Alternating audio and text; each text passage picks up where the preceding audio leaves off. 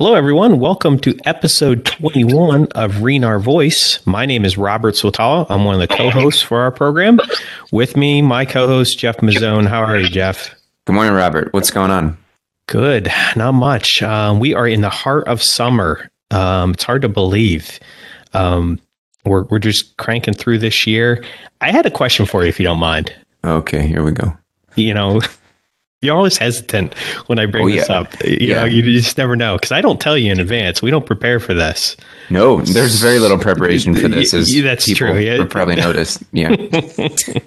So, what is what is like your summer thing? Like, like what do you like to? I already know you're like a gremlin. You don't like the light um, because you're afraid Wow. of getting burnt. Yes. But um, you notice that '80s reference there?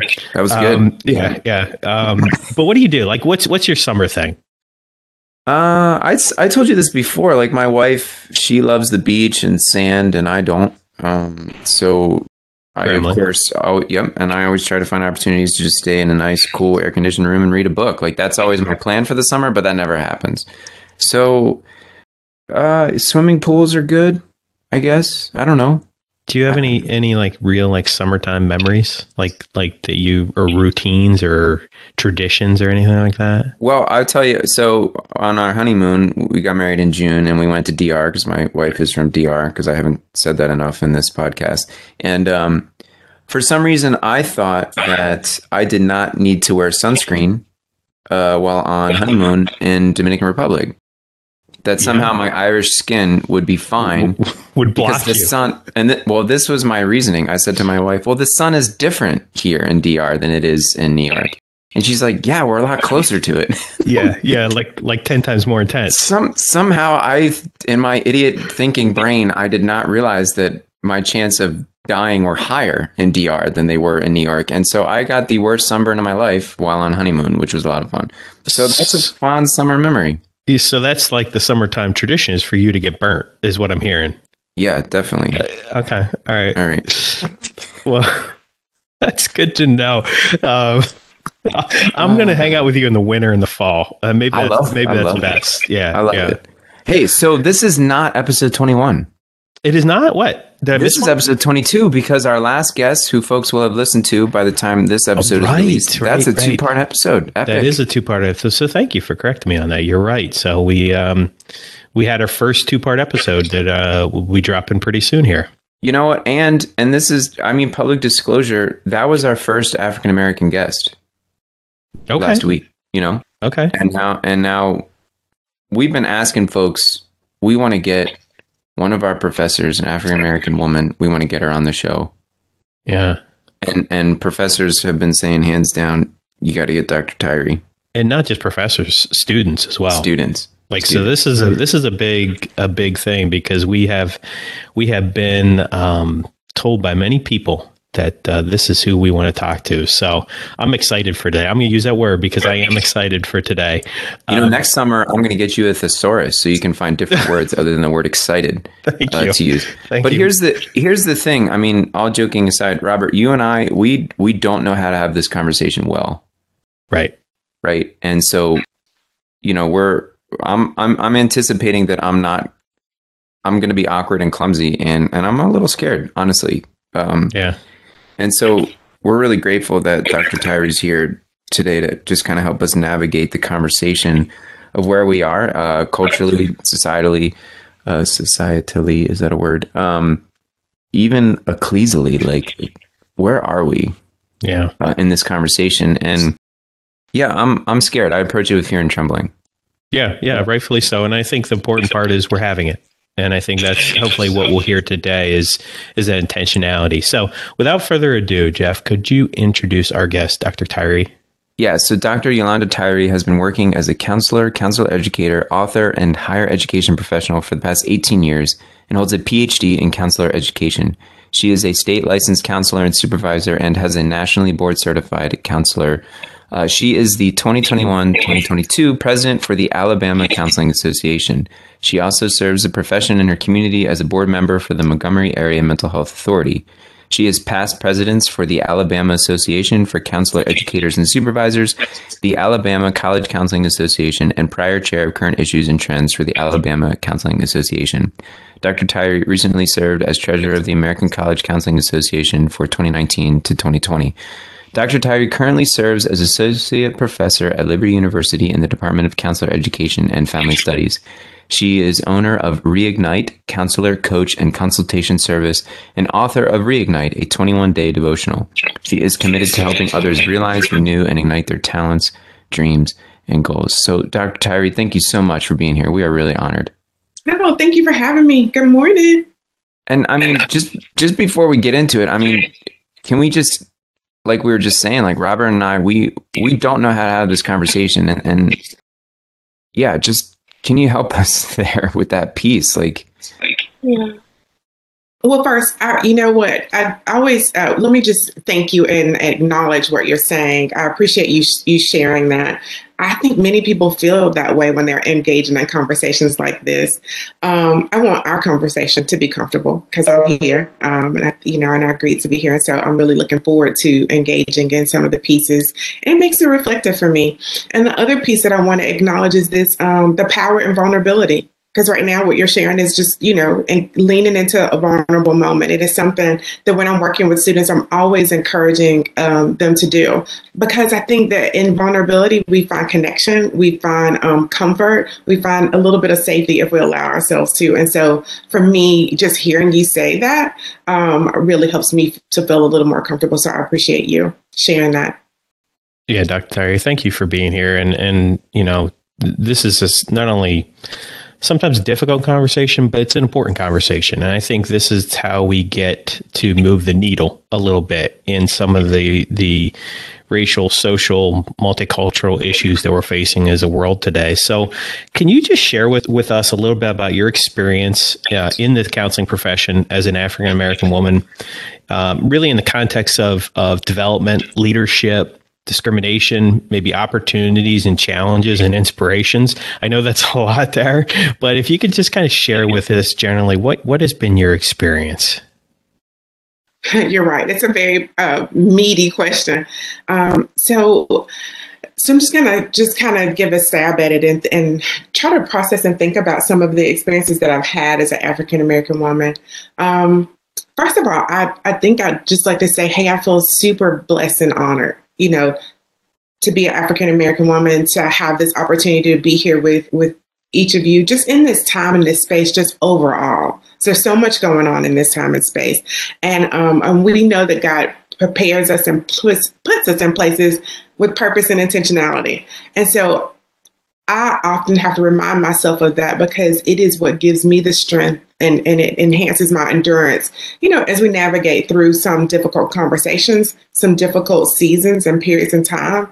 Um, and also, you know, just being a person myself. Like I have kids, I have a husband, an African American husband, you know, I'm part of a family. And so clinging on or having that awareness of that and having people like you in my lives who clearly you know are not african american where you can have you know uh, conversations help to make these things i think more palatable um, in, in some moments. And so when i think about maybe one part of your conversation i consider um, development. You know it makes me think about the fact that i am here in montgomery alabama so which has a lot of historical context in itself. Um, but one of the things that comes to my mind is when I was uh, younger and uh, lived over near the airport. If anybody is, you know, listening to this from Montgomery, Alabama, in that Twin Gates area, and was um, majority minority had started, and so my minority neighborhood, many of us in that neighborhood was bused across town. Um, and we went to an, an all-white school. And so i can um, think about that as in a minority context because prior to that i had gone to um, private schools and uh, they were African American. So I went to Brown Privates. I went to, you know, had some opportunities where I was, you know, really encapsulated into my culture. And so I can remember specifically, you know, um, that experience of being bussed across and going across the city and, um, and, and that experience in itself. On top of that, you know, thinking about, I can count on my one hand the number of African American teachers I've had through my whole trajectory of, you know, education and it's Don't, it's not been more than five.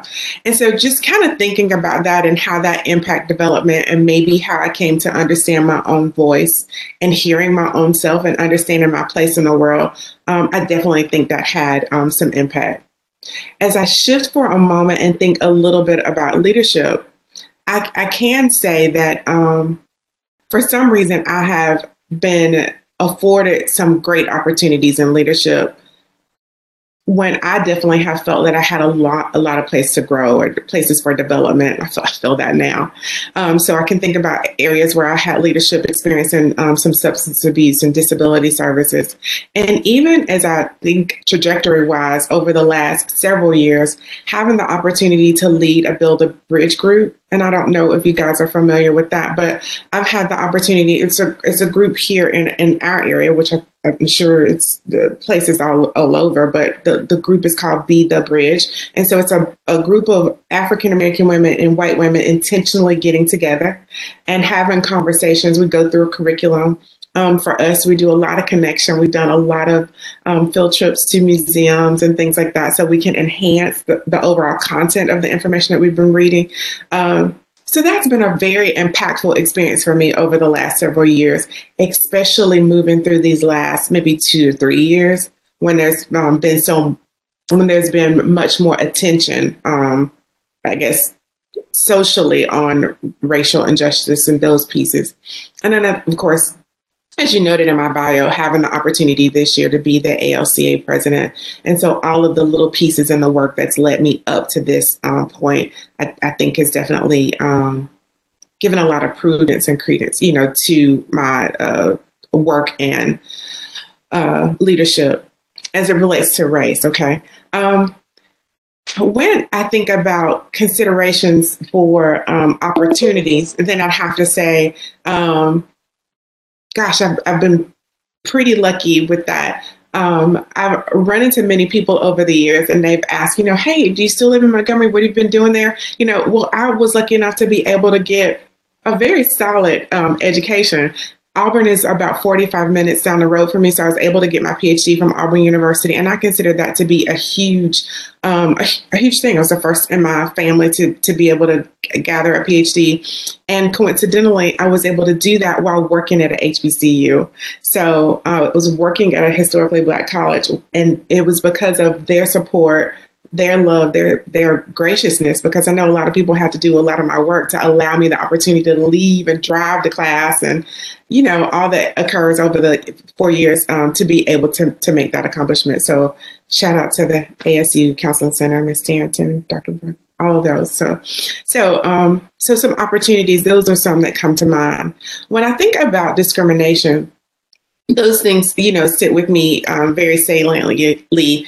And one of the things that I can, or two things come to mind is, that sit with me the most. And it's that feeling or experience of not feeling valued or your voice not being heard, um, not being seen at the table. So I can I can clearly think that because of my race, I've been invited to tables especially in places where there weren't many minorities um, anyway. And so I know I've seen myself or have noted that others may have seen me as a token, but may have me at the table, but may not really appreciate or value my voice there at the table. So there's been some work around being intentional, using my voice in a right and you know in a, uh, strategic ways, as well as finding places that are maybe not even at the table together. So I think conversations like these are very impactful and meaningful and may not per se be at the table, but still have uh, a great amount of power and ability and how it makes impact. And so I found myself being, again, strategic or creative in how I make spaces and places for myself. That was a very systematic approach to a very long question. so Joe would just give it a stab. Yeah. That, that was great. That was yeah, very you just ordered. Like, dissected that very well. Good, great job. It's great, and and you know it's helpful. Like uh, Robert and I are both in practicum and internship, and and I have to say that some of the most impactful moments I've had just as a counseling student are being one on one in the room with an African American client and just having the conversation and hearing them tell personal stories, personal struggles, you know, triumphs, things that they have to do in order to accomplish the same things that I can accomplish with ease. Um, so, like, you know, um, a client telling a story about how hard it is for he and his wife to go on vacation in the Poconos because they're black. And it's like, that, I mean, I wouldn't even think I just get in the car and go to the Poconos, you know, but for them, it, it, there, there are layers there that, so just being able to sit and listen to him share that, uh, was really changing for me. Um, and it kind of just softened my heart a little bit to the experience. Um, and so I, I mentioned that just kind of leading into the next question, like, you know, if we're going to talk the racial racial reconciliation piece, where do you find yourself among the the approaches that seem to be available out there? Um, you know, we've heard from Liberty professors a certain aim toward the relationship building, uh, mm-hmm. but we'd love to hear what what you find as being helpful. Where you find yourself, kind of in the in the mix of different approaches. Yeah. So, you know, if if you don't mind, in light of vulnerability, as you kind of kicked us off with that, um, Jeff, I'm going to share where I am particularly right now in this specific time. So I don't want anybody to hear this piece of my story and think that this is me globally, but I think that it'll provide a little bit of a different perspective um, or view of where most are. So, you know, um, generally when we're talking that when in addressing this question, you know, we think about, you know, two primary approaches, you know, so that relational or we hear a lot of talk about this critical race theory. And so while I absolutely positively would lean toward relational theory, I can tell you that over the last year or so, I personally have experienced some bumps in it with it. And I am currently on this journey with God, myself, others, um, on how on how that piece lays out. So I want to make sure you hear both. So I, yes, I believe in it, but I'm I'm experiencing. I'm in this little kind of shaded place, if you will, with me on that. Um, so uh, over the last year or and a half or so, I um, belong to. Well, I had belonged to a, a large church in the area that I really loved, loved the people there and um, came to find out that the pastor there had um, been engaging with uh, engaging with someone who was known to be a racist, um, liking his pages, kind of making those connections, and I found that to be very detrimental to to me. You know, I know again, many people have different uh, opinions about the process, the walk, whatever, but for me, it was not it was not great. It was very uh, disheartening, disruptive, dissatisfying, altering altogether um, as it relates to that in my personal walk with church, not with God. We're still good, you know. We have a great relationship. We talk, we talk it out. He continues to talk to me about it because I'm still not as heartbroken as before. You know how it goes when you're mending, um, but we're good. But with that whole church family. So if anybody belongs to a church family, I know you can imagine, you know, I'm not seeing my peeps on Sunday like I used to. I belong to my, my prayer group. I miss them viscerally. Um, I miss the continuity. Um, a lot of pieces I'm sure that everybody can relate to, but knowing that my leader who had relationship because there are lots of black people in church all, all over the place in the prayer group. And i mean there are no places where there weren't so i don't have to go through everything. Uh, so but i know he had relationship right? He even talked about a lot of um, even growing up and, and working he's from new orleans can't escape any black people there right? You know so there was a lot of relationship there um, that occurred. And so you know it made me pause and go so how did that happen how do you have a, a structured, um, a long term relationship and still be able to not make the connection over? Also, during that same year, with my Be the Bridge group, um, and if any of them were here, you know, I know they would be able to to speak to this too. You know, as we unpacked some pieces and, and talked about considerations, the, things that were going on, like the um, Arbery or um, any of those places, it seems like sometimes they were they were were not able to make those connections to. I'm going to say the personal me or the other African American individuals in the group because I think we had such relationship. I think it was more like, oh, well, Jeff's my friend, and so he's over here in this place, but there's these others So I wonder if he did that, that, those others over there did something to deserve that. I wonder if they had to just, um, you know, follow the rules. Those others wouldn't have. But Yolanda, I know you and your husband you, would never, you know, that would not happen to you guys. So I hope you can understand what I'm saying. And so for me, it was alarming and disarming, and another way to go. Oh, but Jeff, we've been hanging out, you know, like the whole year, two, three. Um, we've been talking about these topics. You, you didn't think about my husband, you know, maybe running, you know, he runs every morning, you know, or, or he rides his bike. Um, or you didn't think that maybe even though you engage with me, you're aware that I have a brother.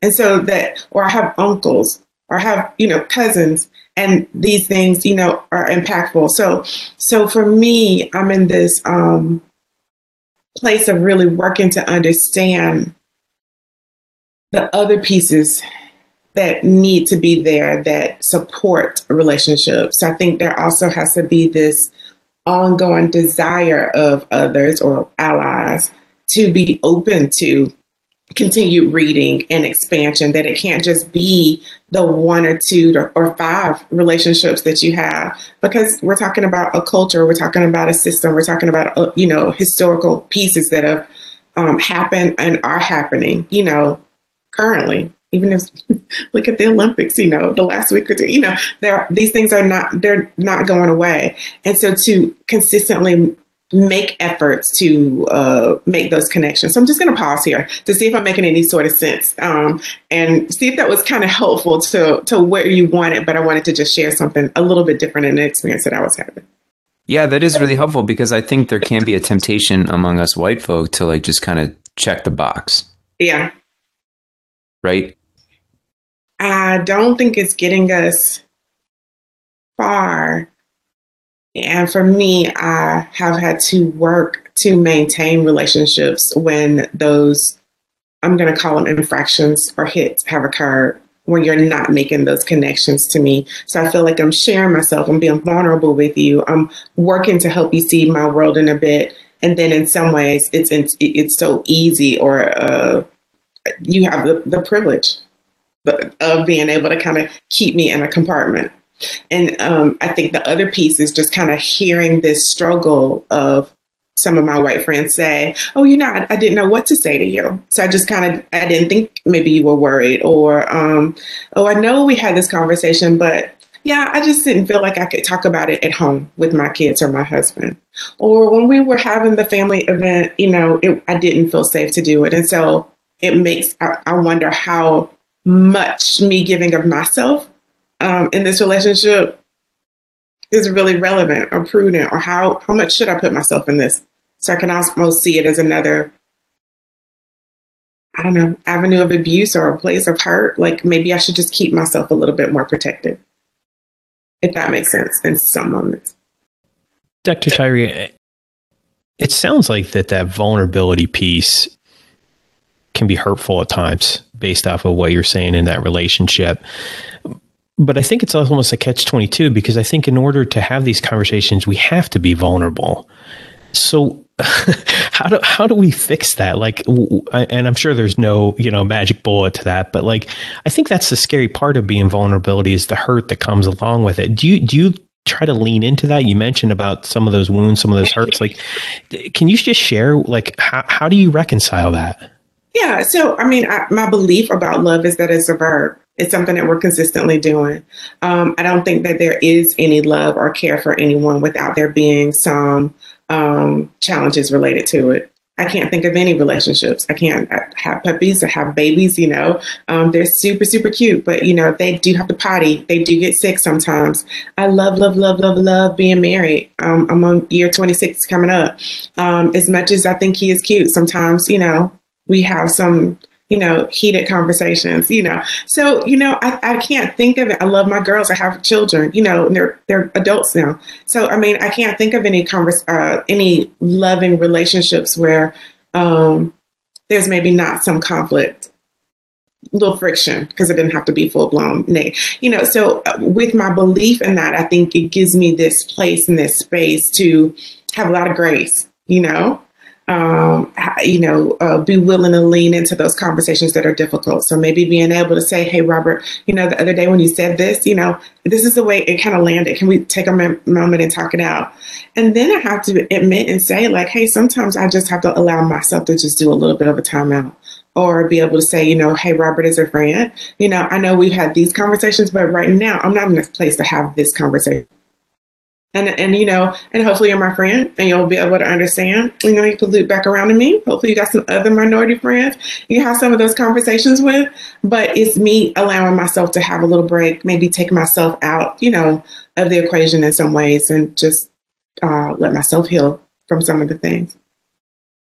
I mean, uh, is it helpful to even ask, like, what are some of the things that we're doing that we don't even realize? And and I frame that in the context of like like in television, you know, the show This Is Us, you know, we just caught up with the the latest season, and there's that whole arc there where Randall's uh, siblings are trying to understand what's going on, and they keep getting it wrong, and he's just getting more and more upset and angry. And I'm sitting there watching, I'm like, well, then what's the right way? Because neither one of them know how to have the conversation, and he's not showing them much mercy or compassion here, but he's also hurting, and rightly so. So I mean that that whole arc there from the show was very disorienting for both me and my wife. My wife is Hispanic, and so she's a minority. So just, I mean, w- what's helpful and, and what's not, if you're able to speak into that at all. Yeah. So one, I want to acknowledge, hey, I'm not an authority on what's you know perfect for everybody because I think that you know one, I know one of the arguments that I have, and I'm sure other cultures have this as well, is that for some reason, you know, I feel like as African Americans, we get to be put into this one block. So whatever works for Dr. Tyree should work for all the other Black people. But that that that's just not true because we all are individuals, and I think that if we take that into consideration, just like you would with anyone else, you know, what you do for your mom, you know, your dad might not like it. What you do for your wife, your kid might, you know, you do it in all your other relationships. I'm not sure why. So, you know, mind blowing, you know, for, for African American culture. But hey, you just take your end, you know, work to meet the person exactly where they are. Do a check in with them. What, what, makes them feel better? Think about what you know about them. And so that was some of the argument that I had with some of my friends. We've been friends for a long time. What do you think I like? You know, um, sometimes I think it's just about the willingness to be wobbly, to use the word vulnerability. So, you know, Jeff, if something was going on in the world and you said, Hey, I'm thinking about you, Dr. Tyree, and I just want to I want to reach out and acknowledge it. Take the chance and be wobbly. Say it however you say it, because our friendship and our connection should help provide some grace around that wobbly moment. Um, but it's when you choose to say or do nothing because it's your fear, your concern, um, then to me, you're hold, you're still um, operating in that privilege and the power that you have to ignore it to you know it not be there, not give it voice, not give it any light. Um, so that's my perspective. That's what I've encouraged my friends to do. Just lean over and be wobbly with me. You you want me to be you want me to be vulnerable with you all the time. I mean, I think you've just shown me some grace there because I think if you know use that infraction language before, but perhaps you know an infraction in this conversation is my just assuming that one approach is going to work for everybody. That we're just lumping all African Americans into one group and and missing the individual like you just said. And you said it with such grace and mercy. Like i feel loved from what could have been you know me missing the mark on that. Yeah well thank you for you know accepting that not again that's just my perspective and the way you know i've noted it you know i don't i don't know that we can say the one thing i know what i want is not necessarily exactly what my husband wants but i know communication is a huge part of it yeah, and I love that. I've never heard that before. That wobbly. Uh, yeah. That that's fantastic. That's so good, and I think that's that's such a key piece. I mean, just be that willingness to to take that step, uh, and I think I think that's a big problem. And that, and, and when we do take that step, to stop talking and listen. I think we failed to do that too. So that's a great takeaway for me is to, to just be more wobbly. Um, mm. and at my age, I might fall down, but um, I'm, I'm gonna I'm, I'm gonna wobble more. uh, Dr. Tyree, as as we kind of wrap this up, I want to bring this more back to say um, locally to Liberty, um, since we are we are engaged with Liberty, all three of us how do you hope, or or what would you like to see Liberty students, especially, doing to further engage in this conversation? Um, because I think it, it requires that intentionality, that engagement to continue to have these discussions. What would you like to see happen at Liberty? Well, you know, I personally feel like our department's already off to a really awesome start. You know, over the past year, I know you guys know that we've had um, many courageous conversations where we've opened the door and provided some space for students to um, engage in general conversations. Um, one of the things that I think is really great too, I, I, really love our Liberty team as it relates to our department. And we do have conversations and we share resources uh, like on how to engage in conversations with students. And so I love that you guys specifically mentioned like practicum and internship because I think it's such a uh, one of the many relevant places to have conversations because you're actually working in the field and plus you're meeting each other every week. And so it gives you this space to um, kind of build these relationships in a way. I know many faculty are really working to implement like live discussions inside of um, courses uh, that may not necessarily be set up to have live discussions. So they may have a live discussion week. And I know for me, um, I've really worked to make sure that I'm having those live discussions during the social justice discussions or something like that so that there's a space and a place uh, for addressing things. Um, I think, you know, um, encouraging students to just continue to um, lean into the opportunities that are presented as well as like you mentioned robert to and get, be intentional in the places and spaces that they're in. Because that's what really matters you know i think that's a lot of what higher education is. It provides this um, um, foundation for some uh, some basic uh, skills. And it's it's all of our responsibility to take those uh, basic skills and I call them talents sometimes, kind of when we think about God and talents, and we go out and multiply them. So we're just kind of taking the little bit that we have, we're multiplying it in some ways. And so sometimes that looks like just having conversations within our home, those private places, and maybe we taking it out to our larger family. Sometimes there's places where we can have it at work. Everybody gets to decide. You decide it. You open the door a little bit more at Walmart for others. You get to decide what it looks like, but just being intentional about it. That's so helpful. Again, it's like it's the person to person encounter uh, that I'm hearing from that. Yeah, it's and to me important. Yeah, well, that's a significant takeaway I think for for both of us here, and, and just moving forward. That, and I think that's the way of our Lord, right? It's just it's one set of eyes at a time. Mm-hmm. It's one heart, it's one soul, just one person at a time. Just being present to that person so yeah, just hearing you speak and, and the beauty of which you speak is just really uh, encouraging. If I could speak on, on behalf of Robert, which I usually do. well, thank you. I appreciate it. yeah. So, yeah, so, so thanks for being here. Just with your, I mean, you have you have satisfied all the expectations that were set for you by all the professors and students. Thank goodness. yeah. Yeah. So no pressure. Um, but yeah, like I said, you just you you bring such kindness and gentleness and beauty uh, to the conversation, and yeah, that kind of softens our hearts a bit um, and encourages us to be vulnerable, to be wobbly, which should be a, a, a peer reviewed term, I think, because that's fantastic. Uh, so thanks again for being here for your time. We do want to wrap it up because you know you got other more important things to do, but we're so grateful uh, for you and your presence and, and your sharing with us today. Well, thank you for having me. I really appreciate you guys this morning. Yeah, thank you, Dr. Tyree. That was that was really great, and thank you for the vulnerability. Thank you for the wisdom. Thank you, just for sharing. Um, definitely checked all the boxes. It was an honor and a privilege to have this conversation with you, and hopefully we can continue this conversation maybe down the road a little bit more and continue to grow together. So thank you for sharing your time with us. Thank you. Do you mind if I do like a quick little picture of us so I can remember this moment? Sure, yeah. sure. Yep. This is a first, Jeff. Yeah. Yep. yeah, we've never had our we've never had our picture taken. This is cool. Podcast. Yeah. yeah. Go for right. it. Yes. Big smile.